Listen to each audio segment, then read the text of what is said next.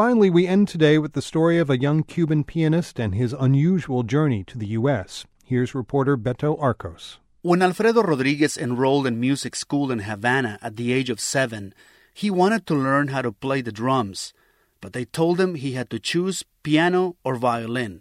I chose piano, thinking that I was going to change to percussion at 10 years old. But, you know, at 10 years old, I was completely falling in love with the sound of the piano, and I didn't change.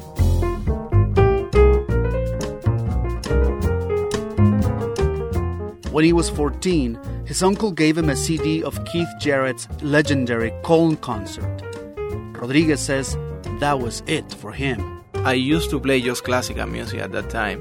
And after that CD, I think that CD kind of changed my life because I found the improvisation. You know, I said to myself that was what I wanted to do all my life, you know, since that moment.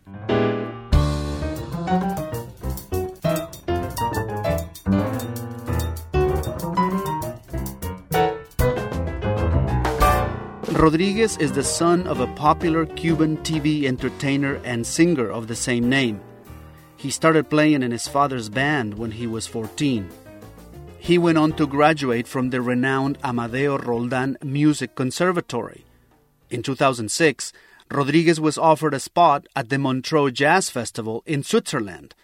One night, the festival's director invited him to play at his house.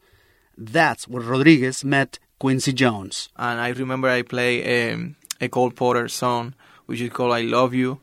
That was how I met Quincy, and Quincy was very happy to, you know, I don't know, to listen to my music at that time. And so I just took that experience as, you know, like something positive in my life. I had the opportunity to play one song for Quincy Jones. And Quincy Jones remembers when he heard Rodriguez. He blew me away. We heard him that day. Herbie Hancock says, I'm not going anywhere near that.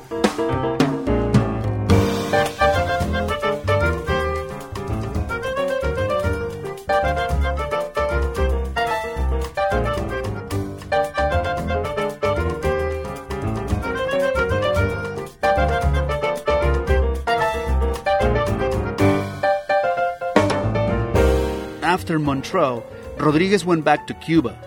A month later, he got a call from Quincy Jones Productions offering to produce an album. But to do that, he would have to move to the U.S.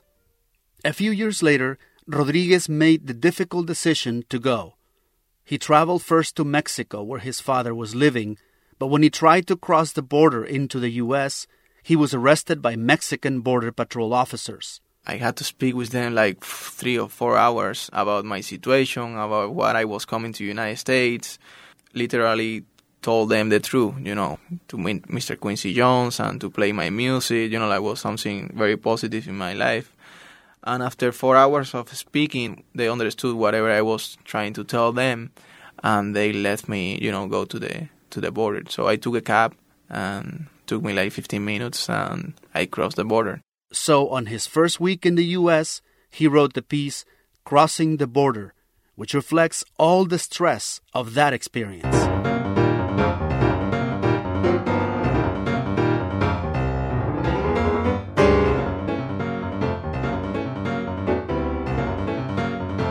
With his debut recording called Sounds of Space, produced by Quincy Jones, Alfredo Rodriguez is now on a constant worldwide tour, waiting for the next surprise. For the world, I'm Beto Arcos.